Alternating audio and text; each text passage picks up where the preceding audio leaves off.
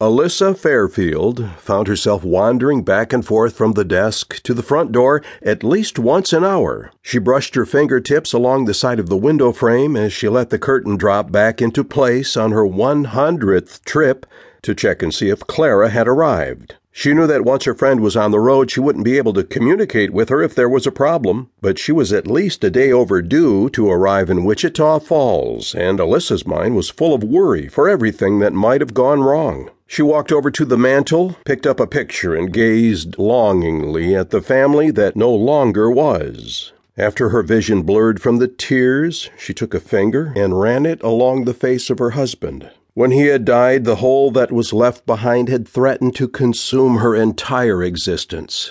She had not known that a human could live through so much heartache, and there were times, dark times, when she found herself wishing that she didn't have to. It didn't help that her profession was one she could do in her pajamas. As a freelance writer, there were days when she had been able to work completely from bed, not even having to get up to eat or exercise. Her skin had started to sallow and hang on her bones, and she had felt content to let everything slip by.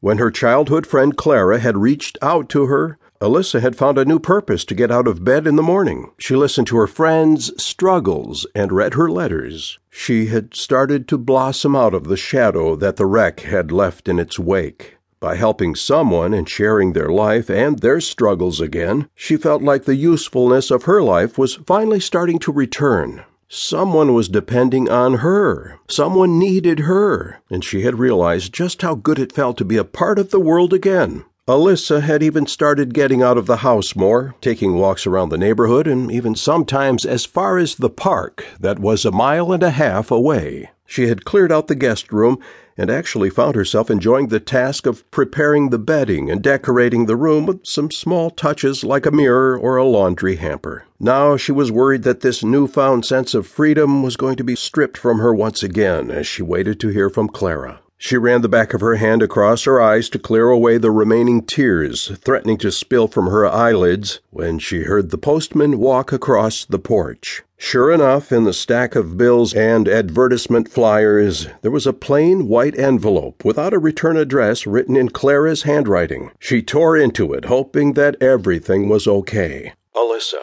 the truck broke down in Oklahoma in a little town called Stanhope. It's so small that I'm not sure it's on a map so it's a perfect place to lie low. The truck is at Woody Brandt's garage, just off the highway outside of town. I'm staying in town until it's fixed, but I feel safe here. See you soon, Clara.